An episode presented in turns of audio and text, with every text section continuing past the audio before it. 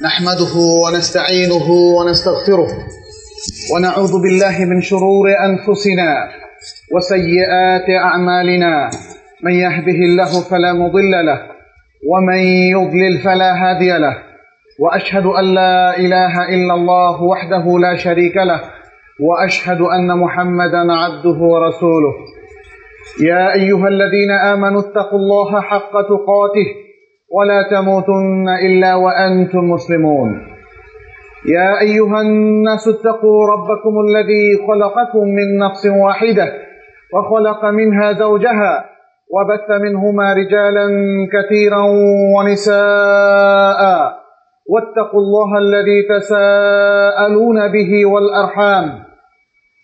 إن الله كان عليكم رقيبا. يا أيها الذين آمنوا اتقوا الله وقولوا قولا سديدا. يصلح لكم أعمالكم ويغفر لكم ذنوبكم. ومن يطع الله ورسوله فقد فاز فوزا عظيما. أما بعد فقد قال الله سبحانه وتعالى اليوم أكملت لكم دينكم وأتممت عليكم نعمتي ورضيت لكم الإسلام دينا. وقال نبينا محمد صلى الله عليه وسلم من تشبه بقوم فهو منهم فاتقوا الله معشر المسلمين اتقوا الله في أنفسكم وفي أولادكم وفي أزواجكم وفي جميع شؤونكم واتبعوا سنة نبيكم ولا تتشبهوا بالكفار والمشركين. فإن في ذلك سيئة و عقوبة كبيرة مخالفة لنا. فأوصيكم ونفسي بتقوى الله عز وجل في كل شيء وباتباع سنة نبينا محمد صلى الله عليه وسلم. نسأل الله سبحانه وتعالى أن يتقبل منا صالح أعمالنا وأن يجعلنا من عباده المتقين ويجعلنا من عباده المخلصين المؤمنين. তাকাব্বাল মিন্না ইয়া রাব্বাল আলামিন। আজকের জুমাবারের সমাবেত সম্মানিত মুসল্লি ভাই বোনেরা যে আয়াতটি আমি শুরুতেই পেশ করেছি খোদবাতুল হাজার পর, মহান আল্লাহ তালা বলেছেন আলিয়াউমা আকমালতু লাকুম দীনাকুম ওয়া আতমামতু আলাইকুম নি'মাতি ওয়া রাদিতু লাকুমুল ইসলাম দীনা।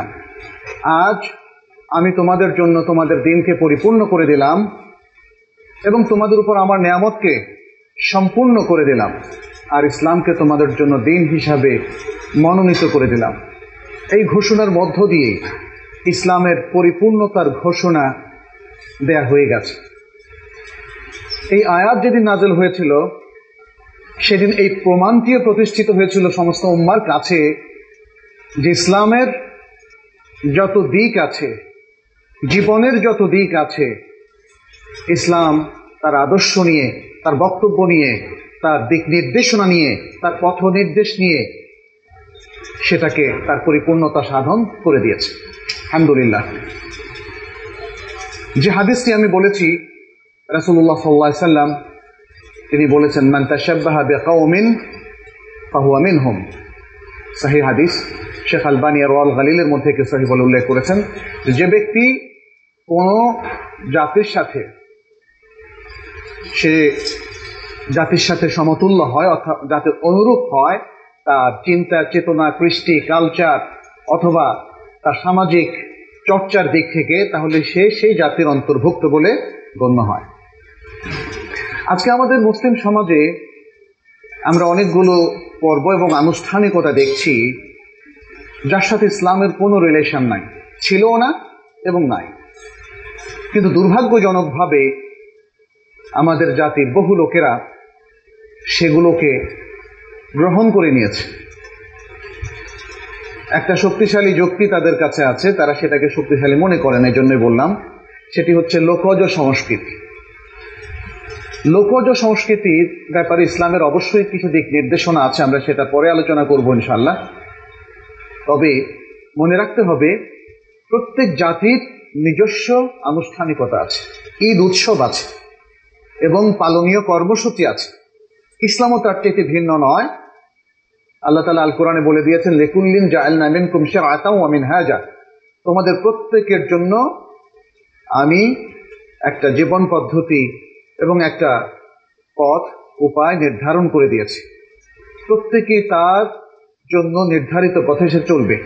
মুসলিম উম্মা তাদের জন্য যে শরিয়া নির্ধারণ করে দেওয়া হয়েছে যে ইসলাম তাদেরকে দেওয়া হয়েছে, সে পথে সে চলবে, অন্য কোনো পথে নয়। প্রত্যেক জাতিরই বিভিন্ন উৎসব আছে, পর্ব আছে। সেটা তো আমরা রাসুল সাল্লাহ সাল্লাম যখন মদিনায় আসলেন, তখন থেকে আমরা দেখতে পাচ্ছি। তিনি মদিনায় এসে দেখলেন যে মদিনার লোকেরা দুটো দিন তারা পালন করে, আনন্দ উৎসব করে। কান আলী আহলিল মেদিনা ইয়াউমানে ইয়াল আগুন নাকি হিমা আহলুল মদিনার মদিনাবাসীদের জন্য দুটো দিন ছিল তারা ওই দুটো দিন আনন্দ উল্লাস খেলাধুলা করত فقال رسول الله صلى الله عليه وسلم فلما قدم رسول صلى الله عليه وسلم إلى المدينة فقال لهم ما هذان اليومان রাসুল সাল্লাহ সাল্লাম যখন মদিনায় আসলেন তখন তাদেরকে জিজ্ঞেস করলেন এই দুটো দিন কি قالوا هذان يومان نلعب فيهما في الجاهلية জাহিলি যুগ থেকে আমরা এই দিনটাতে খেলাধুলা এবং আনন্দ উল্লাস করে আসতাম فقال رسول الله صلى الله عليه وسلم إن الله قد أبدلكم بهما خيرا منهما يوم الأضحى ويوم الفطر আল্লাহ তালা তোমাদেরকে তোমাদের জন্য এই দুটো দিনের পরিবর্তে আরো উত্তম দিন তোমাদেরকে দিয়েছে আর উত্তম পর্ব আর উত্তম উৎসব তোমাদেরকে দিয়েছেন এবং সেটি হচ্ছে ইয়ামুল আবহা ইয়ামুল ফেতর। ইমাম আবু দাউ তার সুনান গ্রন্থে আদিসটি বর্ণনা করেছেন। সুনানের আরও গ্রন্থকাররাও এটি বর্ণনা করেছেন যেমন সুনান নাসাহি সুনান নাসাই এবং শেখ আলবানি এটিকে শুদ্ধ বলেছেন।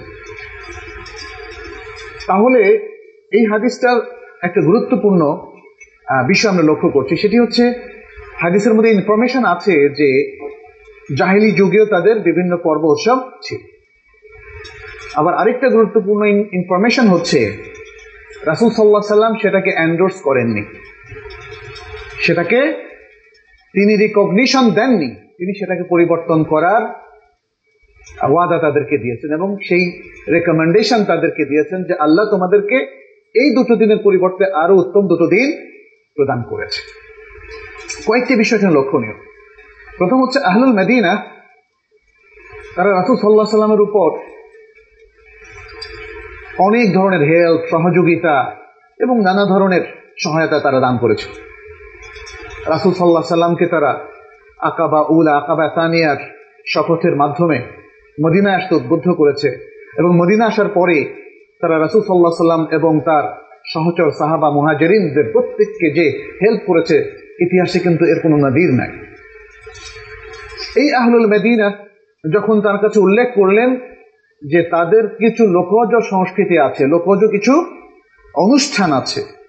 রাসুল সাল্লাহ সাল্লাম স্বাভাবিকভাবে আমরা কেউ এই সিচুয়েশন থাকলে কি করতাম? আরে এরা এত হেল্প করেছে, তাহলে এদেরটা আমরা করতে দেই, অনুমতি দেই। রাসুল সাল্লাহ সাল্লাম তাদের অনেক কিছুকে হয়তো অনুমতি দিয়েছেন, যেমন তাদের পোশাকের কালচারকে পরিবর্তন করতে বলেননি। সেই সময় আগে থেকেই পাগড়ির প্রচলন ছিল, লম্বা জব্বার প্রচলন ছিল। ওই এলাকার পোশাকটা পোশাকের কালচারটা এলাকার আবহাওয়া, চালচলনের উপর নির্ভর করে তৈরি হয়েছিল। ইসলাম এসে পোশাকের কিছু মূলনীতি দিয়েছে তাকনুর উপর পড়তে বলেছে, আরও ইত্যাদি ইত্যাদি, আরও নানা মূলনীতি দিয়েছে। কিন্তু বলেনি যে তোমরা একদম এটাকে পাল্টে অন্যটা করে ফেলো। কিন্তু এই লোকজ কালচারটাকে কিন্তু রাসুল সাল্লাহ সাল্লাম কোনো সমর্থন দেননি। তিনি সেটাকে পরিবর্তন করে ফেলতে বলেছিলেন। এবং পরিবর্তন সেটা ওহির আলোকেই হয়েছে। এবং উত্তম আরও সুন্দর ঈদ ঈদ উল আবহা এবং উল ফেতরের মাধ্যমে সেই পরিবর্তনটা সাধন করা হয়েছে। এর কারণটা কি? বিশাল একটা কারণ আছে। সাংস্কৃতিক পরিবর্তন এটা গুরুত্বপূর্ণ একটা বিষয়। আমাদের আকিদা কিন্তু আমাদের সংস্কৃতির অংশ। আমাদের ইমান কিন্তু আমাদের সংস্কৃতির অংশ।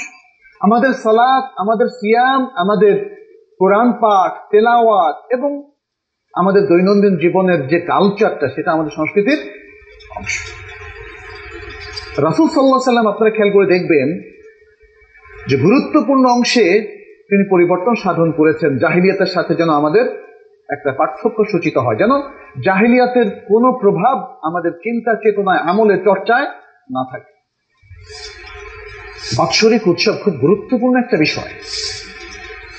এর মধ্য দিয়ে মানুষের ব্যক্তি মানুষ গঠিত হয়। সমাজের ব্যক্তি মানুষ গঠিত হয়।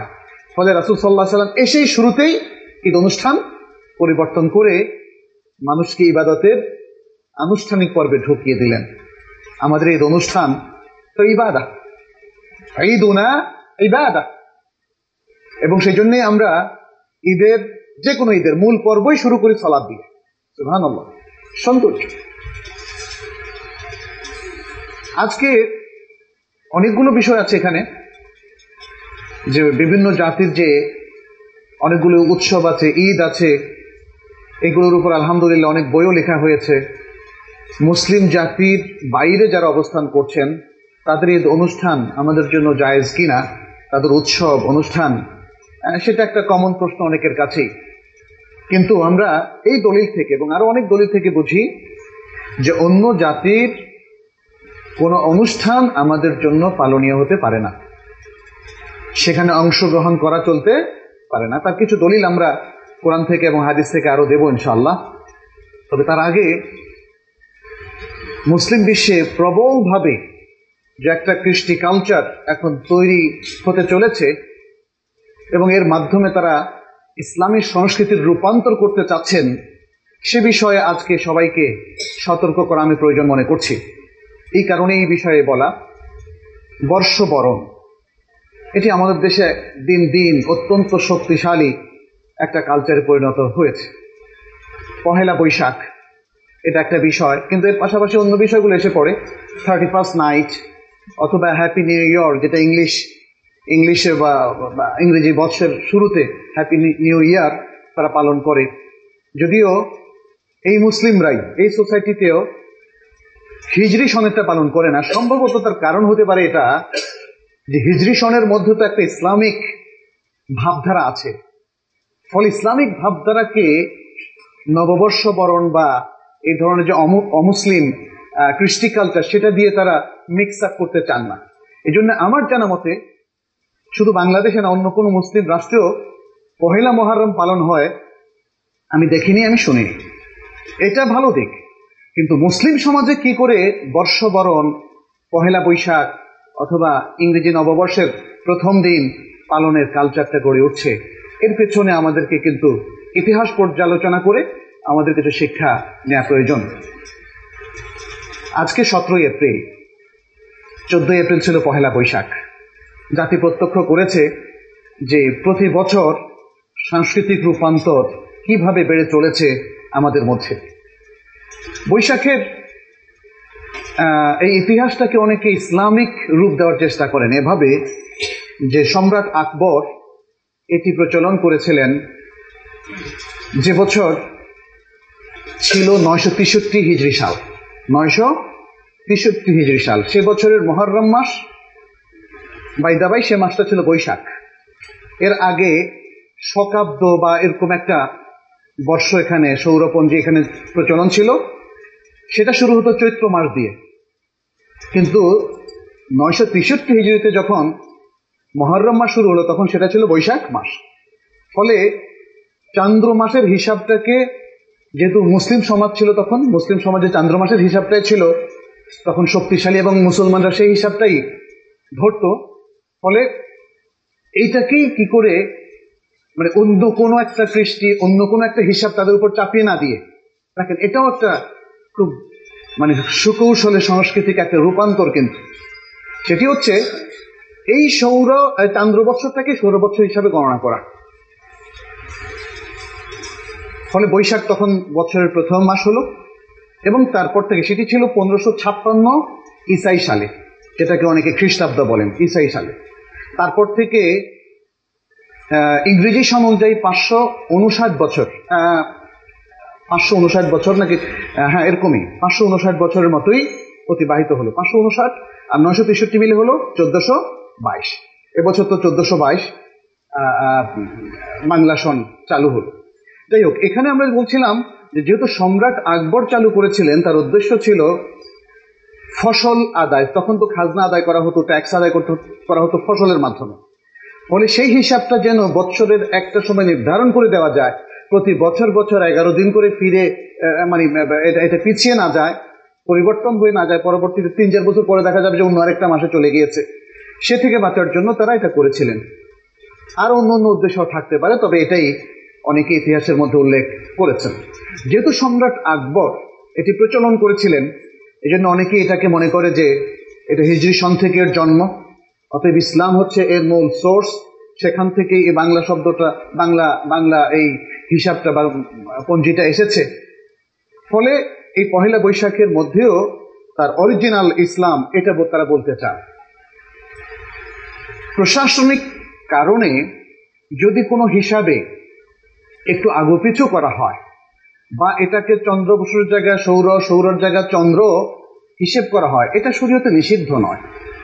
এটা শরীয়তে নিষিদ্ধ নয়, শরীয়ত ওই পর্যায়ে নয় যে কেউ যদি কোনো কারণে হিজুরি হিসাবটা রাখার পাশাপাশি বাংলা অথবা ইংরেজি হিসাবটা রাখেন, সেটা তার জন্য পাপ হবে, এটা কোনো দলিল নেই। কিন্তু একটা জিনিস মনে রাখতে হবে, যে আমাদের রাসুল সাল্লাহ সাল্লাম কিন্তু হাদিসে বারবার বলেছেন, তিনি চন্দ্র মাস হিসাবে হিসাব করতেন।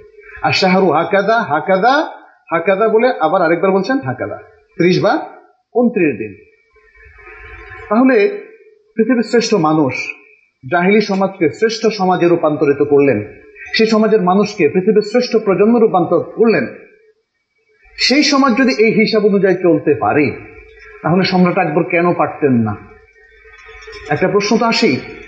কেন এটা জরুরি হবে যে এই হিজরি সনটাকে সৌর সনে পরিণত করা? আর এই আকবর তো সেই ব্যক্তি যিনি ইসলামকে, ইসলাম থেকে সরে গিয়ে দিনে ইলাহি সৃষ্টি করেছিলেন। অতএব সম্রাট আকবর এই বাংলা সম চালু করেছেন বলেই সেটি ইসলামিক হয়ে যাবে না। এটা একটা বিষয়। আর দ্বিতীয় হচ্ছে সত্যি কোনো প্রয়োজন ছিল কিনা সেটাও দেখার বিষয়। এবং আজকের এত বছর পরে পর্যালোচনা করার পরে আমরা যে মত পোষণ করতে পারি এবং বলতে পারি যে এটা প্রয়োজন ছিল না। হিজরি সনকে আবার সৌর সনে পরিণত করার কোনো প্রয়োজন ছিল না। একটা সমাজ, আরব সমাজ, অত্যন্ত প্রাচীন সভ্যতার ধারক বাহক তারা তারা আজও হিজরি সন অনুযায়ী চলছে। সেই যে রাসুল সাল্লাহ সাল্লাম হিজরি সন চালু করে দিয়েছেন, ওই আরবের তো কোনো অসুবিধা হওয়ার কথা আমরা শুনিনি। আল্লাহ তো তাদেরকে নানাভাবে বরকত দিচ্ছেন। অতএব চন্দ্র বছর থেকে সৌর বছরে পরিবর্তন করা, এটা খুব জরুরি বিষয় নয়। এটা হচ্ছে একটা জাতি যখন মনে করে, তখন তাদের মধ্যে সে পরিবর্তন তারা সাধন করে। যেমন আমরা জানি বিশ্বের কোনো কোনো দেশে এখন গরমকাল আসলে ঘণ্টা পিছিয়ে দেওয়া হয়, শীতকাল আসলে এগিয়ে দেওয়া হয়, এরকম চলছে। কিন্তু আমাদের দেশে এটা এক বছর মনে হয়েছিল, কিন্তু তারপর হয়নি। তাতে খুব বেশি যায় আসে না আসলে। মানে এই বিষয়গুলো এমন বিষয় নয় যার কারণে মানুষের উন্নতি, অবনতি এগুলো নির্ভর করে। যাই হোক, বিষয়টা আমরা বলতে চাচ্ছি এই যে পহেলা বৈশাখ আজকে কি মুসলিম সমাজের লোকজ সংস্কৃতি? এটা ভাবার অবশ্য অবকাশ আছে। আজকে অনেক প্র্যাকটিসিং মুসলিমরাই আকবর যেহেতু বাংলা সন প্রচার শুরু করেছিলেন। এই কারণে অনেকেই কিন্তু এটাকে ইসলামিক অকেশন হিসেবে ধরতে চান, প্রথমত। কেউ কেউ বর্তমানে সংস্কৃতি যেভাবে চলছে সেটাকেই তারা নামাজও পড়েন, আবার সেটাও করে আর কেউ কেউ প্রস্তাব তুলেছেন এরকম যে পয়লা বৈশাখ যারা হিন্দুয়ানা সংস্কৃতিকে পছন্দ করে, তারা সেভাবে করছে। কিন্তু আমরা যারা ইসলামের সংস্কৃতিকে পছন্দ করি, তারা ইসলামিক পদ্ধতিতে দিনটাকে সেলিব্রেট করতে পারি। এই কথাও বাজারে প্রচলিত। আমাদের আসলে একটু দেখা দরকার যে পহেলা বৈশাখের এই অনুষ্ঠানটা আসলো থেকে এবং এই বর্ষবরণ ইসলামে আছে কিনা? আকবর এই সন প্রচলন করার পর থেকে যেটা হতো, এটাকে ব্যবসায়িক উদ্দেশ্যে ব্যবহার করা হতো। কেউ হালকাতা খুলতেন, টাকা উদ্ধার করার জন্য মানুষকে মিষ্টিমুখ করতেন, পিছনের টাকাটা নিতেন। এর মধ্যে সীমাবদ্ধ ছিল। প্রথম আনুষ্ঠানিকতা শুরু হয় উনিশশো সতেরো সালে। এটা হিন্দুরা করেছিল। তখন প্রথম বিশ্বযুদ্ধ শুরু হয়। বিশ্বযুদ্ধে যাতে ব্রিটিশ পক্ষ জয়লাভ করে সেই জন্য হিন্দুরা পূজা অর্চনার মধ্য দিয়ে পহেলা বৈশাখের তারা কামনা বাসনা করেছিল যাতে করে পুরো বছরে তাদের পক্ষে আল্লাহ তালা মানে তাদের যে ঈশ্বর, তারা যেভাবে চিন্তা করেছে ভাগ্য তাদের পক্ষে আসে। এটা হচ্ছে প্রথম। এরপরে উনিশশো আটত্রিশ সালে আবারও দ্বিতীয় যুদ্ধ, বিশ্বযুদ্ধের আগে তখন আবারও এটাকে সেভাবে আরেকটা আনুষ্ঠানিকতায় নিয়ে আসা হয়। তখন ব্রিটিশদের বিরুদ্ধে স্বাধীনতা কামীরা একসাথ হচ্ছিল। তারা যাতে সফল হতে না পারে, ব্রিটিশরা যেন এদেশে আরও টিকে থাকে, তাদের পক্ষে এই পহেলা বৈশাখের পূজা, অর্চনা ইত্যাদি পেশ করা হয়েছিল। এরপর দীর্ঘদিন আবার অনুপস্থিত। আমাদের দেশেও, আমার মনে আছে, ছোট সময় কখনোই আমরা দেখি নাই এটাকে ঘটা করে পালন করতে। আমাদেরই ছোট বয়স। কিন্তু তারপর যখন কিছু সাংস্কৃতিক প্রতিষ্ঠানে দেশে জন্ম নিল। যারা মূলত আসলে ইসলামী সংস্কৃতির সংস্পর্শে কোনোদিন ছিল না, থাকার চিন্তা করেনি, বরং এর বিরোধী সংস্কৃতিকে এদেশে প্রতিষ্ঠিত করতে চেয়েছে। তারা ধীরে ধীরে বিভিন্ন অকেশন এক্সপ্লোর করতে করতে এই বৈশাখীকে আবারও তারা এক্সপ্লোর করল। আমি একজন বিজ্ঞ ব্যক্তিকে বলতে শুনলাম, এদেশে উনিশশো পঁচাশি সালে সর্বপ্রথম মঙ্গল যাত্রার প্রচলন শুরু হয় এবং সেটা যশোর জেলায়। পঁচাশি সালে, উনিশশো সালে। আর ঢাকা জেলায় প্রথম হয় উনিশশো সালে। তাহলে এটা এখানকার লোকজ সংস্কৃতি, সেটাও তো শুদ্ধ নয়।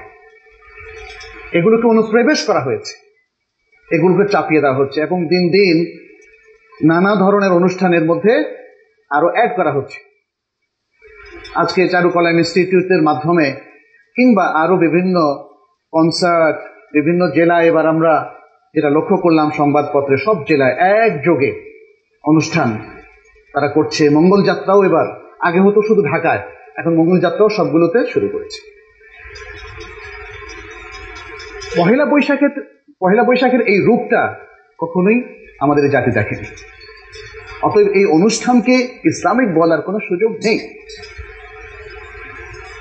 বরং পহেলা বৈশাখ সহ আরও অন্যান্য বেশ কিছু আনুষ্ঠানিক পর্বের মাধ্যমে আমাদের মুসলিম জাতিসত্তাকে বিচ্যুত করার একটা চিন্তা চলছে। এবং লোকজ সংস্কৃতিকে গ্রহণ করার মাধ্যমে আসলে মূলত আমরা যেহেতু আমাদের যে তৌহিদি আকিদা তা থেকে সরে আসি। মঙ্গল যাত্রা তো কমপ্লিট শিরিক নির্ভর পুরো। চিন্তা চেতনাই এখানে শিরিক দিয়ে গড়া। পুরো আয়োজনটাই এখানে শিরকের। বিভিন্ন পশু পাখি, ভয়ঙ্কর পশু পাখির সব মুখোশ পরা হয়। তাদের অমঙ্গল থেকে জাতি যাতে রক্ষা পায়। সেই জন্য তাদেরকে মানে এই, এইভাবে তাদের অনেকটা পূজা করার মতো, তাদেরকে সম্মান দেখানোর মতো, যে খারাপ শক্তিগুলোকে সম্মান করে, পূজা করে তাদের খারাপের থেকে নিজেদের মুক্তি লাভ করা। এটা তো এমনি অযৌক্তিক। এগুলো হিন্দুয়ানা সংস্কৃতি। হিন্দুয়ানা সংস্কৃতির অনেক বিশ্বাস এমনি অযৌক্তিক। আর তহিদের সাথে এগুলো সরাসরি সাংঘর্ষিক। খেয়াল রাখতে হবে আজকে আমাদের যে আপনি যদি মনে করেন যে ঠিক আছে, খারাপ কিছুই করলাম না, শুধু পান্তা ইলিশটাই খাই। তাহলে মনে রাখবেন আপনি উদযাপন করছেন। আপনি এই সংস্কৃতিকে কোনো না কোনোভাবে গ্রহণ করেছেন। এবং এভাবে আপনি এতটুক ছিলেন, কিন্তু আপনার সন্তান তো আরও বেশি গ্রহণ করবে। তার নেক্সট জেনারেশন তো আরও বেশি গ্রহণ করবে। এটা একটা সাইকোলজিক্যাল একটা অর্ডার এটা আপনি অন্যভাবে চাইলেও হবে না। এটাই হবে। জাতির মধ্যে যখন কোনো সংস্কৃতি খুব ছোট্ট আকারে প্রবেশ করে এবং জাতি যদি রিয়্যাক্ট না করে, সেটাকে রিজেক্ট না করে, তাহলে সেই সংস্কৃতি একদিন না একদিন জাতির উপর কমপ্লিটলি সাওয়ার হবে। এটা ইতিহাস সাক্ষী এরপরে বৈশাখীর উপর লিখছেন, এরকম একজনকে আমি দেখলাম, তিনি বলছেন যে এটা নাইরোজ আপনারা জানেন যে রাসুল সাল্লাহ সাল্লাম যে দুটো সংস্কৃতি ঈদ উৎসব দেখেছিলেন, একটা হচ্ছে ঈদ উল নাইরোজ আর একটা হচ্ছে ঈদ উল মাহারাজান। ঈদ উল নাইরোজ আর ঈদ উল মাহারাজান। এ দুটোই হচ্ছে মাজুসিদের, অগ্নি উপাসকদের, তথা পারস্যের যে অগ্নি উপাসক ছিল তাদের এই নাইরোজের অনেক চিন্তা চেতনার সাথে পহেলা বৈশাখের আজকে যেভাবে উদযাপন করা হচ্ছে তার মেলে। অতএব এটা যদি আমরা পারস্যের অগ্নি পূজক বলি অথবা হিন্দুয়ানা সংস্কৃতি বলি, তার সাথে এটার একটা মিল। এবং এভাবে আরও যত পাপাচার আছে, তার সাথে সেটা আমরা দেখতে পাচ্ছি অ্যাড হচ্ছে কনসার্ট, গান, নাটক এবং ইসলামকে উপহাস করা, নারী পুরুষের অবাধ মেলামেশা। এবং আরও যেগুলো ঘটছে, সেটা তো হয়তো আমাদের মুখে আনা যাবে না। বর্ষবরণ, বস্ত্রহরণ, এভাবে আমরা পত্রিকায় দেখতে পাচ্ছি। যেটা একটা জাতীয় লজ্জার ব্যাপার। সুতরাং আসলে যে অকেশনটা এটা আল্লাহ তালার দেয়া অকেশন নয় সেই অকেশন যে জাতি সেলিব্রেট করবে, অবশ্যই সেখানে জাতির জন্য অনেক দুর্ভোগ থাকবে। জাতির জন্য অনেক অধপতন থাকবে। তার অনেক ক্ষতি হয়ে যাবে, এতে কোনো সন্দেহ নেই। লোক সংস্কৃতির ক্ষেত্রে ইসলামের বিধানটা কি? আরবিতে একটা কায়দা আম্মা আছে। সেটি হচ্ছে আল আয়াদাতু মহাক্কামা। আল আয়াদাতু মহাক্কামা। আদা বলতে লোকজ প্রথাকেই বোঝানো হচ্ছে। এই লোকজ প্রথা, এটা গ্রহণ করতে কোনো অসুবিধা নাই। কিছু শর্তের আলোকে। কোরআন এবং সন্না ভিত্তিক কিছু শর্তের আলোকে। তো সেখান থেকে মানে সাধারণত যেই আদাগুলো কোরআন এবং সুন্না সমর্থন করেছে অথবা তার বিরুদ্ধে কিছু বলেনি স্পষ্টভাবে তার বিরুদ্ধে অবস্থান গ্রহণ করেনি, তাহলে এই ধরনের সকল লোকজ সংস্কৃতি, সেটা পোশাক হোক বা অন্য যে কোনো কথাবার্তা হোক, সেটা গ্রহণ করতে কোনো অসুবিধা নাই। কিন্তু যেগুলো ইসলামের কোনো আকিদার সাথে সাংঘর্ষিক, ইসলামের কোনো নির্দেশের সাথে সাংঘর্ষিক, এবং ইসলামের যে হক, তার সাথে সাংঘর্ষিক, সেগুলোকে গ্রহণ করার কোনো সুযোগ প্রথাকে গ্রহণ করার ব্যাপারে ইসলাম বহু দলিল আছে। যেমন বেচা কেনা এটা ইসলামের আগ থেকেই প্রচলন হয়ে আছে, আজও আছে। বেচা কেনার মধ্যে ইসলামের নিয়ম হচ্ছে, একজন বলবে, আমি বিক্রি করলাম, আরেকজন বলবে, আমি কিনলাম। কিন্তু যদি মুখে না বলে একজন দিয়ে দিল, মাল দিয়ে দিল, আরেকজন টাকা দিয়ে দিল এবং তিনি গ্রহণ করলেন, তাহলে কি বেচা কেনা হবে না? বেচা কেনা হবে। এটাকে বলা হয় ওর। এটাকে বলা হয় স্বামী স্ত্রীর বিবাহের ক্ষেত্রে অনেকগুলো ওরফ আছে। যেমন তাদের মহারানা নির্ধারণের বিষয়। আর অন্যান্য বিষয়, তালাকের ক্ষেত্রে কিছু ওরফ আছে। বিবাহ বিচ্ছেদের ক্ষেত্রে কিছু ওরফ আছে। আর কোরআনে আল্লাহ তালা বলছেন ওয়াক মুরবিল ওরফ এটাকে, এই যে ওরফটাকে বলা হয়েছে, এটাকে অনুবাদ করা হয়েছে ন্যায়সঙ্গত বিধান। অতএব ইসলাম যেখানেই ন্যায়সঙ্গত বিধান আছে, সেটাকে সমর্থন দিয়েছে, সেটা যদি লোকজ কালচারও হয়ে থাকে। কিন্তু যদি সেই কালচারটা হয় জাহেলিয়াত নির্ভর জাহিলি চিন্তা, চেতনা, আকিদা নির্ভর এবং তাদের চর্চা নির্ভর, তাহলে ইসলাম সেখানে নিষেধ করে দিয়েছে। এই জন্যই ওয়ামুর বিল ওরফে কথা বলার পাশাপাশি আবার বলেছে, রাসুল সাল্লাহ সাল্লাম বলেছেন কি মান তাশাব্বাহা বিকওমিন ফাহুয়া মিনহুম সুরা ফাতিহার শুরুতেই আমাদেরকে শিখিয়ে দেওয়া হয়েছে, ইহদিনাস সিরাতাল মুস্তাকিম, সিরাতাল লাযিনা আন'আমতা আলাইহিম, গায়রিল মাগদুবি আলাইহিম ওয়ালাদ দাল্লিন আমাদেরকে সহজ, সরল সরল পথ দেখাও। সেই সব লোকদের পথ যাদের উপর তুমি নিয়ামত দিয়েছ। মিনান নাবিয়িন ওয়াস সিদ্দিকিন ওয়াস শুহাদা ওয়াস সালিহিন। নবী, সিদ্দিক সুহাদা এবং যারা পূর্ণ মুসলিম ছিলেন, মোমেন ছিলেন, তাদের পথে আমাদেরকে চালাও, আমাদেরকে পথ প্রদর্শন করো। সিরাতাল্লাযীনা আন'আমতা আলাইহিম গায়রিল মাগদুবি আলাইহিম। সেই সব লোকদের পথে নয় যাদের উপর তোমার গজব নাজিল হয়েছে। ওরা বলিন এবং তাদের পথেও নয় যারা পথভ্রষ্ট হয়েছে। তাহলে পথভ্রষ্টদের পথ। এখানে আমরা জানি ইহুদি, নাসারা, এদের কথাই বোঝানো হচ্ছে। তাহলে তাদের সংস্কৃতি আমাদের জন্য নয়। আমাদের এই দোয়ার মধ্যে আমরা বলছি, তাদের কোনো দেখানো পথে আমরা চলবো না। এবং যাতে না চলে, আল্লাহর কাছে আমরা সেই শক্তি কামনা করছি, সেই হৃদায়ত কামনা করছি। সূরা আল ইমরানের মধ্যে আল্লাহ তাআলা বলেছেন, ওয়ালা তাকুনু কাল্লাযীনা তাফাররাকু ওয়াখতালাফু মিন বা'দ মা জাআহুমুল বায়িনাত ওয়া উলাইকা লাহুম আযাবুন আযীম। ওয়ালা তাকুন, তোমরা হয়ো না। কাল্লাযীনা তাফাররাকু, ওদের মতো যারা বিচ্ছিন্ন হয়েছে। ওয়ালা তাকুনু কাল্লাযীনা তাফাররাকু ওয়াখতালাফু। এবং তারা মতভেদে লিপ্ত হয়েছে। মিন বা'দ মা জাআহুমুল বায়িনাত তাদের কাছে শক্তিশালী দলিল এসে যাওয়ার পরেও তারা মতভেদে লিপ্ত হয়েছে এবং তারা বিচ্ছিন্ন হয়ে গিয়েছে। তাদের মতো তোমরা। আল্লাহ তালা সুরাল বাকরার মধ্যে বলেছেন, ওয়ালান তারদা আনকাল ইয়াহুদু ওয়ালান নাসারা হাত্তা তাত্তাবি'a মিল্লাতাহুম। ইয়াহুদিরা এবং নাসারারা কখনোই তোমার প্রতি সন্তুষ্ট হবে না। যতক্ষণ না তুমি তাদের মিল্লাতে, তাদের ধর্মের অনুসরণ করো। কুল ইন্না হুদাল্লাহি, কুল ইন্না হুদাল্লাহি হুয়াল হুদা। বলে দাও যে আল্লাহর হেদায়েত, এটাই হচ্ছে মূল হেদায়েত। আল্লাহ দেওয়া যে ইনস্ট্রাকশন যে গাইডেন্স এটাই হচ্ছে মূল হেদায়াত, মূল পথ নির্দেশ। তাত্তাবিউহুম, এবং তোমরা তাদের অনুসরণ করো না। তোমাদের কাছে হেদায়েত এবং এলেম এসে যাওয়ার পরেও আল্লাহ তালা এভাবে তাদেরকে বলেছেন।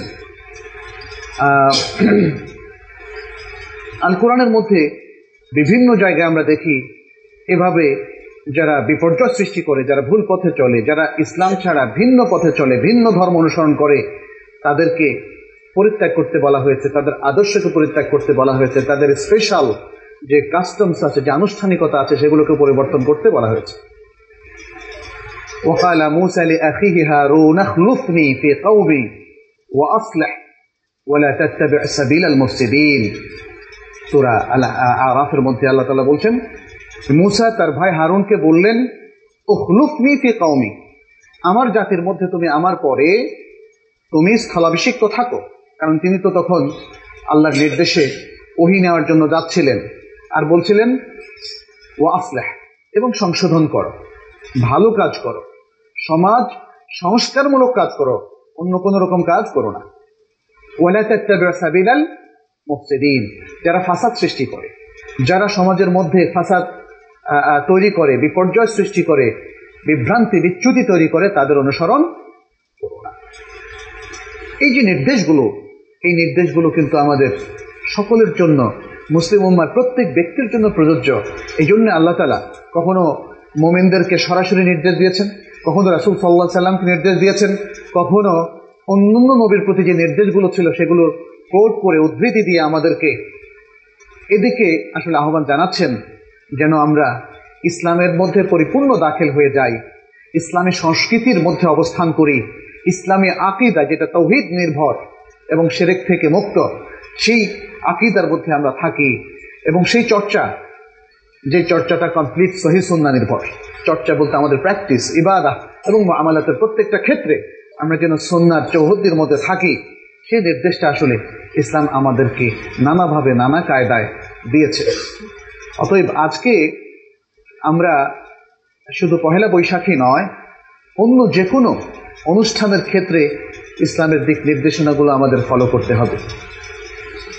অমুসলিম কোনো উৎসবে কিংবা তাদের ধর্মীয় কোনো আনুষ্ঠানিকতায় কোনো মুসলিমের জন্য অংশগ্রহণ এর পারমিশন নেই। এটা জায়জ নেই। ইসলামে বর্ষবরণ বলতে কোনো কিছু নেই, কারণ ইসলাম বলে দিয়েছে কোন দিনগুলো সবচেয়ে উত্তম, কোন রাতগুলো সবচেয়ে সেগুলো কিন্তু স্পষ্ট করে দেওয়া হয়েছে এবং সেটা কখনই বছরের প্রথম দিন এটা আসেনি। সবচেয়ে উত্তম রাত কোনগুলো? রামাদানের শেষ দশ রাত। এবং সবচেয়ে উত্তম দিনগুলো কোনগুলো? জিলহজ মাসের প্রথম দশ দিন। আর এছাড়াও আরও বেশ কিছু দিন আছে, যেমন আশুরার দিন, যেমন প্রত্যেক সপ্তাহের মধ্যে জুমার দিন। এটাকে তৃতীয় ঈদ হিসাবে উল্লেখ করা হয়েছে হাদিসের আলোকে। আর এছাড়া সপ্তাহের আরও দুটি দিন খুবই ভালো, সেটি হচ্ছে সোম এবং বৃহস্পতিবার। সেজন্য মানুষ যাতে রোজা রাখি সেই ব্যাপারে উদ্বুদ্ধ করা হয়েছে। রাসুসাল্লাহ আসলামের সুন্নাও রয়েছে, কারণ সপ্তাহের আমল এই দিন দুটোতে আল্লাহর কাছে পেশ করা হয়। এছাড়া আসলে বছরের প্রথম দিনের কোনো সিগনিফিক্যান্স তাৎপর্য ইসলামে নাই। ফলে এটা আমাদের জন্য শোভনীয় নয় যে শুধু এই দিন আমরা মানুষকে উইশ করব। অনেকে বলেন যে উইশ করতে অসুবিধা কোথায়? নববর্ষের শুভেচ্ছা পাঠাতেও আপনারা নিষেধ করেন।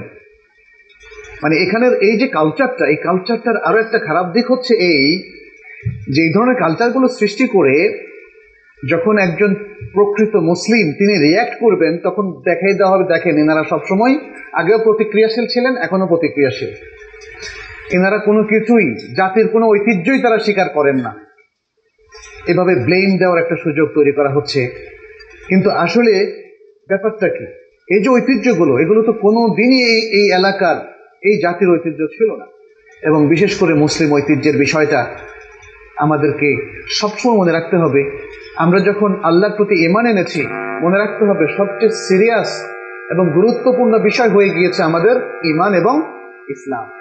আমাদের সবচেয়ে মূল্যবান সম্পদ হচ্ছে আমাদের ইমান এবং কারণ ইমান এবং ইসলামটা সঠিকভাবে প্রোটেক্ট করা, সংরক্ষণ করার মধ্য দিয়েই আমরা আসলে আল্লাহর কাছে নাজাত পাওয়ার আশা করতে পারি। আপনি এই পৃথিবীর কোন দেশের সিটিজেন এটা কিন্তু আপনার ইমানের মধ্যে কোনো রেটিং দেবে না। দেবে? আমাদের এই দেশের লোকেরা সাধারণভাবে দরিদ্র। ধনী দেশগুলো সিটিজেন হতে পারলে তারা গৌরব বোধ করে। কিন্তু এটা তো শুধু একটা জাগতিকই বিষয়।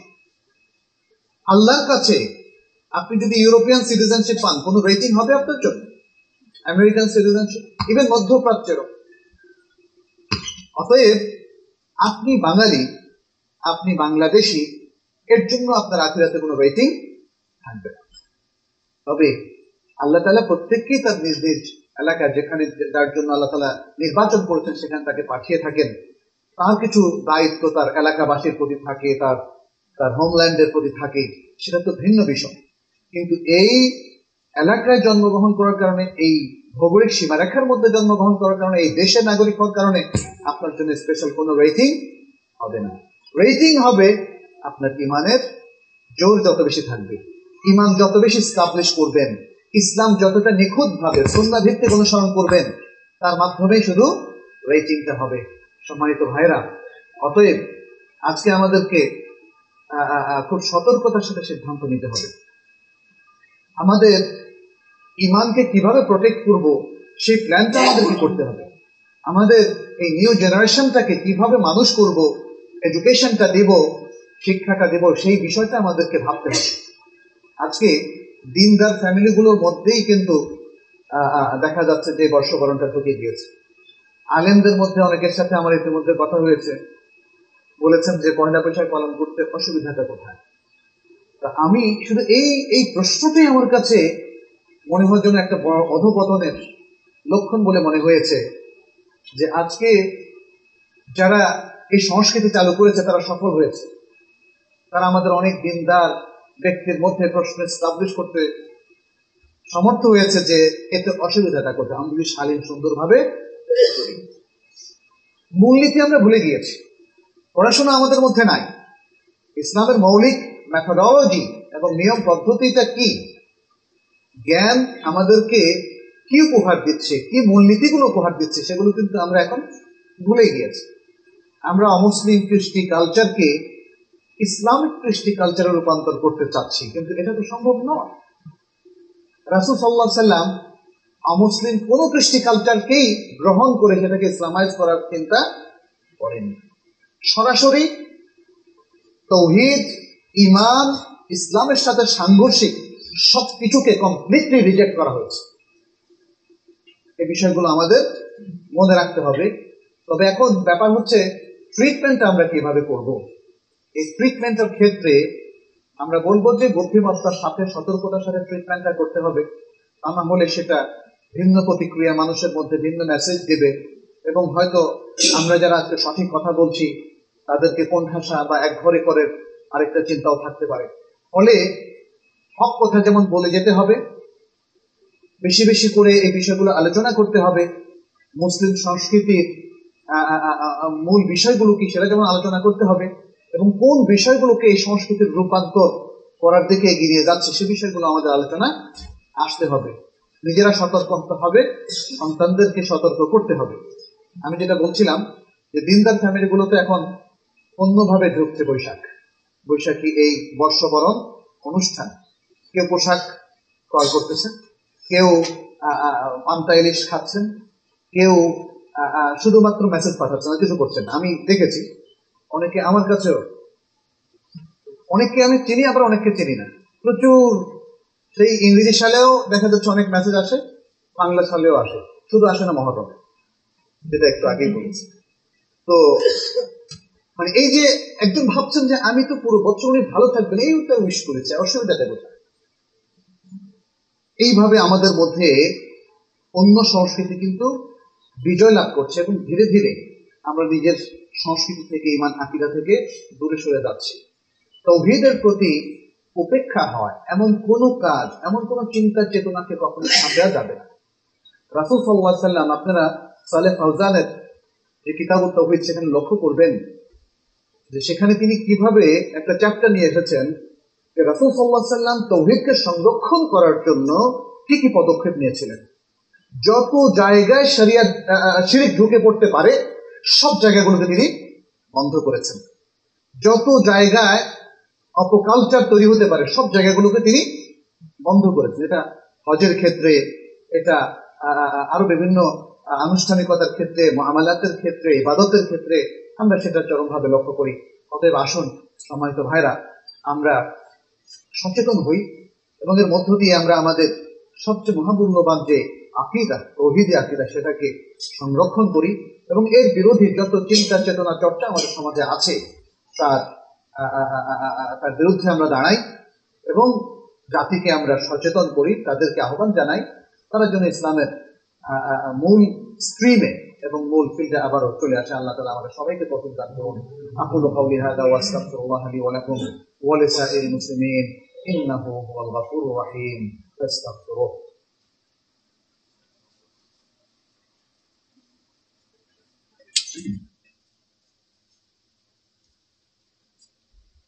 الحمد لله رب العالمين والعاقبة للمتقين. وأصلي وأسلم على نبينا محمد وعلى آله وأصحابه أجمعين. معشر المسلمين. أوصيكم ونفسي بتقوى الله عز وجل. وباتباع سنة نبينا محمد صلى الله عليه وسلم في كل شأن من شؤون حياتنا. وبترك التشبه بالكفار والتشبه بالمجوسيين والتشبه بالمشركين. فإن في ذلك عاقبة وخيمة للمسلمين. نسأل الله سبحانه وتعالى أن يجنبنا التشبه بالمسلمين بغير المسلمين التشبه بالمشركين. ويجعلنا من عباده المخلصين المتقين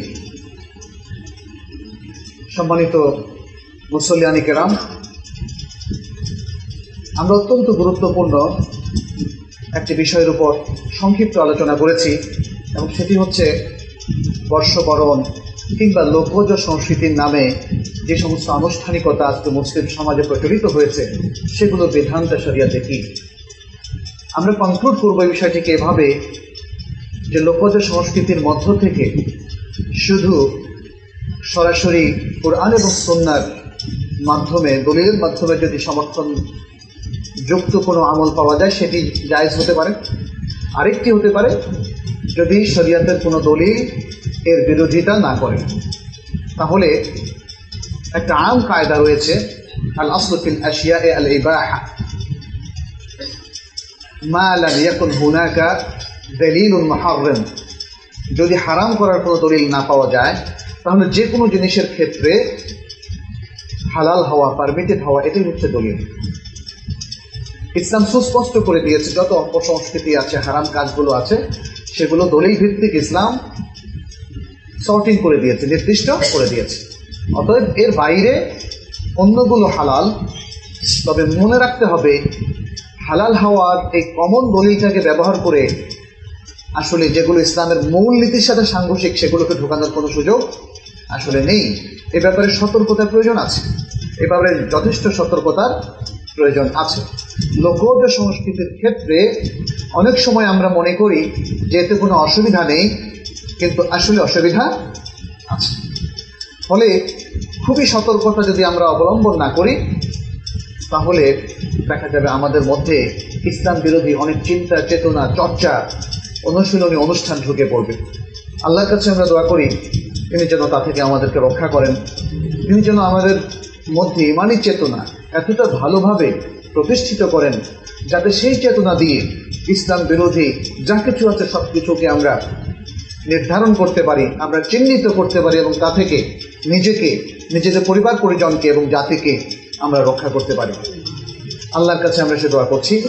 আর আরেকটি বিষয় আপনাদের প্রতি আমাদের আহ্বান থাকবে সেটি হচ্ছে আলহামদুলিল্লাহ, মহান আল্লাহ তালার নেয়ামতে এবং বরকতে এই মসজিদের ভিত্তি প্রস্তর স্থাপন হয়েছে, যেটা মূল ভিত্তি হতে যাচ্ছে ইনশাআল্লাহ।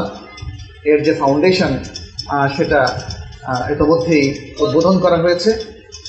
আমরা আল্লাহর কাছে দোয়া করি, আল্লাহ যেন এই প্রতিষ্ঠানকে কবুল করেন। আমরা আল্লাহর কাছে আরও দোয়া করি, তিনি যেন একে একটা তার ইবাদতের মার্কাজ হিসাবে কবুল করেন। এবং ইবাদতের মানারা হিসাবে কবুল করেন। যা থেকে এই শুধু ঢাকাবাসী নয়, বরং পুরো দেশের প্রত্যন্ত অঞ্চলের সকলেই দিন, জ্ঞান, হক, হেদায়তের আলো এখান থেকে পেতে পারে। আপনারা জানেন কাজটা অনেক বড় এই জন্য সবার অংশগ্রহণ খুবই জরুরি। আমরা আশা করব যে প্রত্যেকেই, যার যতটুকু সাধ্য আছে, এই প্রতিষ্ঠানকে খুব দ্রুত একটা পরিপূর্ণ এনজাজের পর্যায়ে নিয়ে যাওয়ার জন্য আমরা যেন প্রত্যেকেই সাধ্য অনুযায়ী চেষ্টা করি এবং হেল্প করি। আমরা যেন আমাদের সাহায্যের হাত বাড়িয়ে দিই।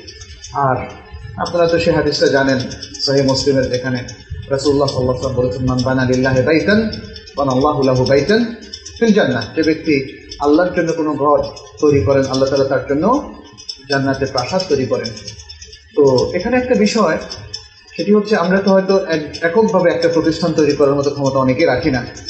কিন্তু সেখানে যতটুকু আমরা দেই, আল্লাহ কিন্তু সেটা মাল্টিপল ভাবে আমাদের কাছে ফেরত দেবে। এবং এমন হওয়া অসম্ভব নয় যে আল্লাহর একটা ঘর তৈরি করার জন্য যতজন শরীর হয়েছেন, প্রত্যেকের জন্য আল্লাহ আলাদা আলাদা প্রাসাদও তৈরি করে দিতে পারেন। হাদিস কিন্তু বলেনি যে একটা বানালে একটা, এর বেশি না। এটা কিন্তু বলেনি। মান বানা লিল্লাহে বাইতান, যে ব্যক্তি আল্লাহর জন্য কোনো ঘর আপনি হয়তো বলতে পারেন, আল্লাহকে আল্লাহ আমি পুরোটা বানাতে পারিনি, কিন্তু শরীর তো হয়েছে আর আল্লাহর এই সাধ্য আছে এবং আল্লাহ সেটা দেন, যেহেতু তিনি মানুষ যতটুকু আমল করে, তার চেয়ে বহু গুণে তাকে বৃদ্ধি করে দেন। ফলে আপনার এই স্বল্প সহায়তার কারণে আল্লাহ তালা আপনার জন্য পূর্ণাঙ্গ ঘরও সেখানে তৈরি করে দিতে পারে আল্লাহ তালা আমাদের সবাইকে সে তৌফিক দান করুন, সে মানসিকতা দান করুন। আল্লাহ তালা আমাদের হাজতগুলোকে পুরা করুন। আমাদের মধ্যে যারা অসুস্থ, তাদেরকে সুস্থতা দান করুন। আমাদের প্রত্যেককে হৃদায়তের উপর রাখুন। জীবনের শেষ নিঃশ্বাস পর্যন্ত আমাদেরকে ইমান এবং আমলের উপর রাখুন। সহি সুন্নার উপর রাখুন। আমাদের দেশের, মানুষের, জাতির এবং দেশের যাবতীয় বিপদ আপদ তিনি দূর করে দিন। জাতিকে দিনের পথে চলার তৌফিক দান করুন। জাতীয় নেতৃত্বকে সম্পূর্ণ হেদায়তের উপর চলার তৌফিক দান করুন। هذا وصلوا وسلموا على نبينا محمد وعلى آله وأصحابه أجمعين. فقد قال الله سبحانه وتعالى إن الله وملائكته